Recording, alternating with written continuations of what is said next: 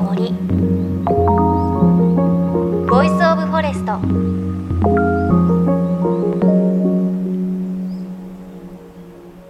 おはようございます。高橋万里恵です。今日は熊本の話題をお伝えするということで先日熊本の阿蘇に取材に行ってきました。で、この阿蘇という場所は、6年前の熊本地震があって、その取材で初めて訪れた場所なんですが、もう大ファンになってしまって、プライベートでも何度も訪れている場所です。中でも私がすごく好きなのが、あの、南阿蘇にある地獄温泉清風荘というお宿です。あの、お宿も大変素晴らしいんですが、もうここでね言いたいのは温泉の素晴らしさちょっとお伝えしたくて、いわゆる湯あみっていう、まあ、女性で言うとキャミソールのワンピースみたいなの。あるいは水着でもいいですし、男性も水着を着用して男女で入る温泉なんですけれど、ここが素晴らしくて、あの、白濁として下からコンコンと湧いてる温泉、あの、座ってるとグラグラ、グラグラってね、なんか茹でられて いるような、ライジングさんって宿の方は言いますが、こう、地球の息遣いを感じるような温泉で、で、そこでゆっくり使って、で、あ、もう暑いなと思ったら、すぐ隣にある冷泉、冷たい温泉に、ジャボンって飛び込んで、一気に冷やして、で、ベンチで森を見ながら外気浴をするっていうのが、ああ、今私世界で一番幸せかもって毎回思っています。あの、4月16日からは日帰り当時プランみたいなのができて、朝10時から夜5時までいられて2000円です。あとは別料金になりますけれど、かまどで炊いた美味しいおにぎりと汁物をいただけたり、あの、宿の方々のね、人柄も大変ね、優しくて本当にね、絶対後悔のない熊本県南阿蘇にある地獄温泉清風荘。私年2、3回訪れてる。本当は教えたくないぐらいの素晴らしい場所です。ぜひチェックしてみてください。さあ、JFN38 局を結んでお送りします。命の森 Voice of Forest。今日は九州熊本阿蘇市からのレポートをお届けします。この阿蘇といえば、美しい草原、豊かな水、そして農業や牧畜で知られる土地ですが、この土地から生まれた新たな名物が注目を集めているんです。その名も、高ナード。阿蘇の伝統野菜、阿蘇高菜を使ったマスタードで、私も常に家にあってお肉につけたり、お野菜につけたりしていただいています。で、これを生み出したのは、まだ30代前半の女性です。先祖代々の土地と農業を1000年先まで残そうと挑戦を続けています。この後詳しくお伝えします。JFN38 局をネットしてお送りします。命の森 Voice of Forest。今日も最後までお付き合いください。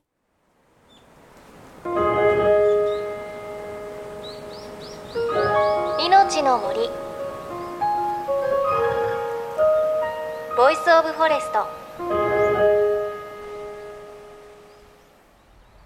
さあ今阿蘇のカルデラの中の北側阿蘇佐藤農園さんにお邪魔しています。もうね阿蘇ならではの景色です。今ちょっと左側を見ると阿蘇山も見えますし畑も見えてもなんかちょっとハイジになったような気分なんですけれど、ここで佐藤千佳さんにお話を伺います。よろしくお願いします。よろしくお願いします。あの、佐藤さんがお作りになられている阿蘇高などですが、もうこんなことを言うのもなんですが、もう我が家切らしたことがなくて、あそうなんですね。本当お肉焼いて高などつける、野菜につけるってやると、なんかもう目つぶると、阿蘇の風景が出てきて、それぐらいもう大ファンな、ちょっと熱強すぎます。ありがとうございます。そう、私たちもですね、はい、製造販売もしてるんですけれども、やっぱりお店さんに置いていただくことが多くて、はい、どういう方がですね、どういう風に使っていただいてるか、そしてまたこう切らしたことがないなんて、もう初めて伺ってですね、とても今、嬉しく思ってます。えーもう高ナードについてまだまだ話せるんですけどそうではなくてやっぱり佐藤千佳さんについてまずはいろいろお話伺いたいなと思って、はい、今私たちがいる阿蘇佐藤農園さんは2014年にオープンされたということで、はい、農園をオープンされる前はなんと車のデザイナーを？あとデザイン部なんですけど、はい、デザイナーさんが描いた絵を粘土で立体化する仕事をしてたんですよね。モデラーって言います場所は？あそうですね。あの大阪の方の会社にいました。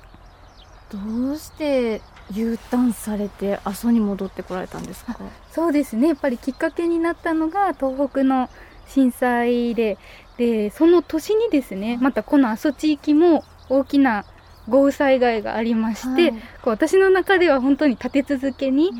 あの日本がですね被害に遭ったっていうのを受けてやっぱり帰って何か力になれないかなっていうのを勝手に 考えて U ターンをしたということになってます。へえそうかずっとこう阿蘇で育ってこられたんですもんね。はい、それまでは思ってなかったです？地元に戻ろうみたいな。そうですねもともと祖父祖母が農家だったんですけれどもその土地をですねやっぱり私の兄弟誰もしないっていうことが判明してそれで私長女っていうのもまああるんですが、まあ、やってみたいなというところで家族に話して先祖代々の土地をですね使わせてもらうっていうことになったじゃあ先祖代々ってことは、えっと、な何をこう収穫されていたというか？祖父祖母の時代はもう本当に昔ながらの農業で、まあ、家に牛がいたり馬がいたり動物がいてで畑ではもういろんな野菜を時期その時期その時期でですね栽培をして出荷していたという。それをこうどういうふうにこう自分なりにやっていこうかなって思われたんですか？最初私もですねいろんな野菜を作ってみてで今8年目になったんですけれどもここに来てやっとですねやっぱり私は阿蘇高菜とそれから草原を使って羊を飼っていく。この2つがやっぱり大きな柱になっていくかなっていうのを分かってきたところです。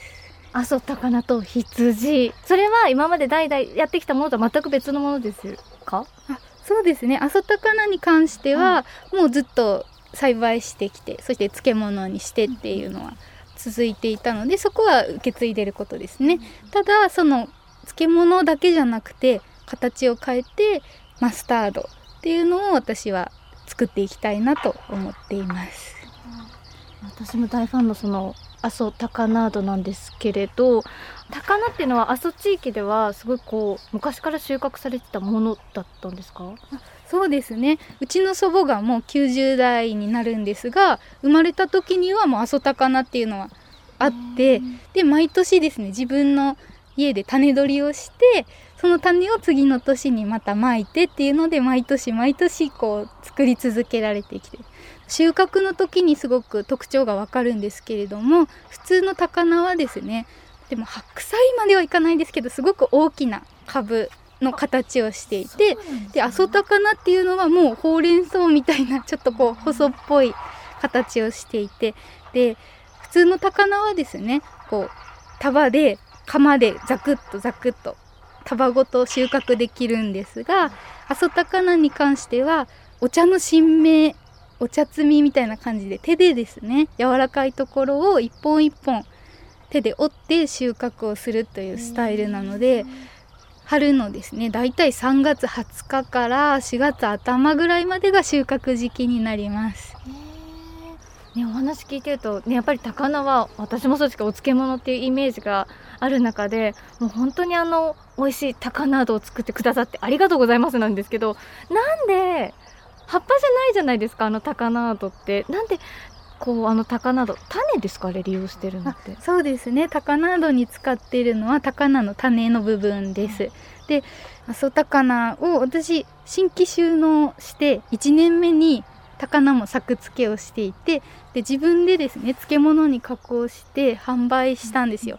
なので収穫もしましたし漬物も作って販売してみたというところでまずあの葉っぱをですね収穫の時期がとても短くて、はい、でその瞬間を取らないといけないっていうのが一つ気づきですね。でそれからお漬物を売ってみてお漬物ってやっぱり今だんだん食卓から減っていってる、うん、それからとてもあの地元で安くですね販売されてるということを知って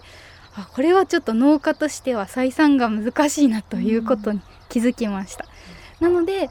私が着目した種でしたらもうちょっと収穫時期が長いんですよね。それから手摘みじゃなくて機械である程度収穫ができるということも見込んでましたのであの種をこう食用で使うようなことができれば阿蘇高菜もっともっとですねたくさん栽培してまた後世にも残していけるんじゃないかなっていう期待を込めて種を使ったマスタードを作り始めました。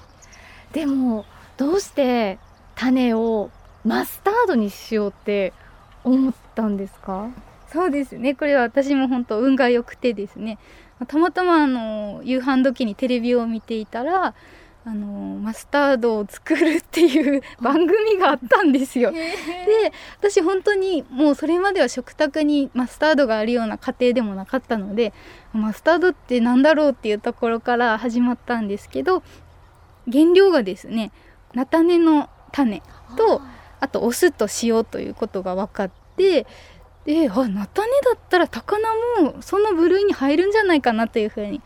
思ってですね。で隣で食事してたばあちゃんにあの高菜でこれ作れるんじゃないって聞いたら、うん、そういえば昔もうばあちゃんのばあちゃんがからしがない時にあの高菜の種ばすりつぶしよったっていうのをまあやったことはないけど聞いたことがあるというふうな話を受けて高菜もですね辛みを持っているのでその特性に気づいてでそこから苦くなってしまったりこう辛みが出なかったり風味が出なかったりっていうのが何度作っても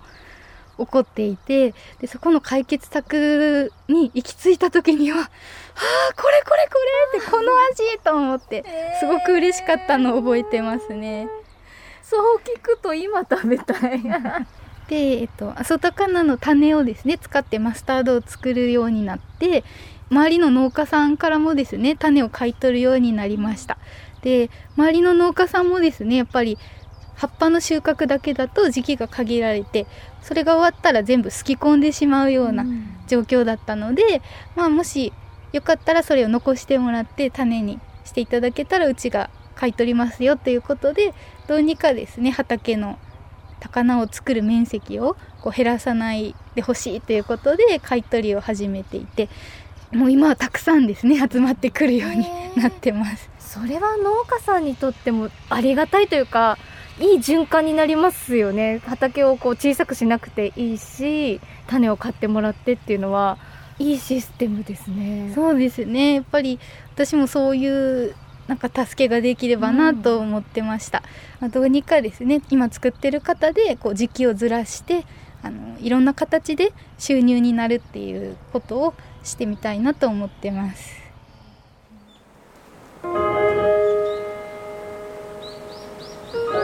命の森。 Voice of Forest。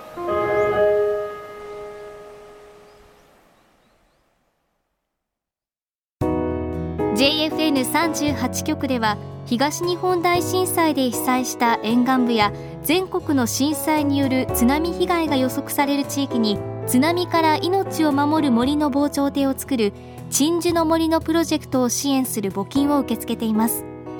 この命を守る森づくりに取り組んでいる AIG 損保は中小企業のリスクにフォーカスした損害保険のラインナップビジネスガードを法人会納税協会会員の皆様に提供しています。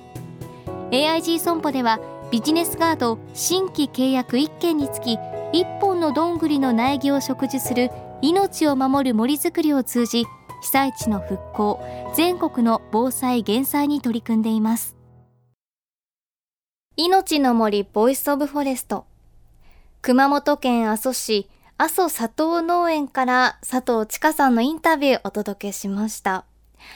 あの、災害をきっかけに2012年に U ターン、そして収納した佐藤さんなんですが、阿蘇高ナードの商品化が実現したのも、実は災害が一つのきっかけだったということをお話ししてくださいました。6年前の熊本地震を受けて復興のために何か特産品を作って買ってもらわないとということで商品化を急ピッチで進めたんだそうです。あの、佐藤さんお話でもね、ありましたが、一度地元を離れていて、だからこそ、あの、高菜栽培のまあ、収穫の時期が短いというところのウィークポイントに気づいて、じゃあちょっともうちょっと収穫時期が長い種の方を使ってみようよというのは佐藤さんならではのアイディアですし、で、さらにその高ナードへの味のこだわりっていうのも本当に妥協がないんだっていうのがね、あの話している人柄ですごく伝わってきました。だからあんな美味しいんですよね。で、さらに高菜を栽培する農家さんを助けているっていうところも素晴らしい点だなというふうに感じました。で、今回はこの阿蘇高菜の種をマスタードにした阿蘇高菜ド。こちらを3名の方にプレゼントします。本当に美味しいですよ、これ。あの、お肉に合わせるのはもちろんですが、ピザとかポテトサラダ、あと納豆などに合わせてもいけます。もう食卓にあるだけですごく食卓がおしゃれになります。ぜひご希望の方、番組ホームページから高ナード希望と書いて送ってください。来週は佐藤農園が新たに挑戦する赤牛と羊のプライベート牧野、これについてお伝えします。命の森 Voice of Forest。お相手は高橋万里恵でした。この番組は AIG 損保の協力でお送りしました。命の森の森 Voice of Forest。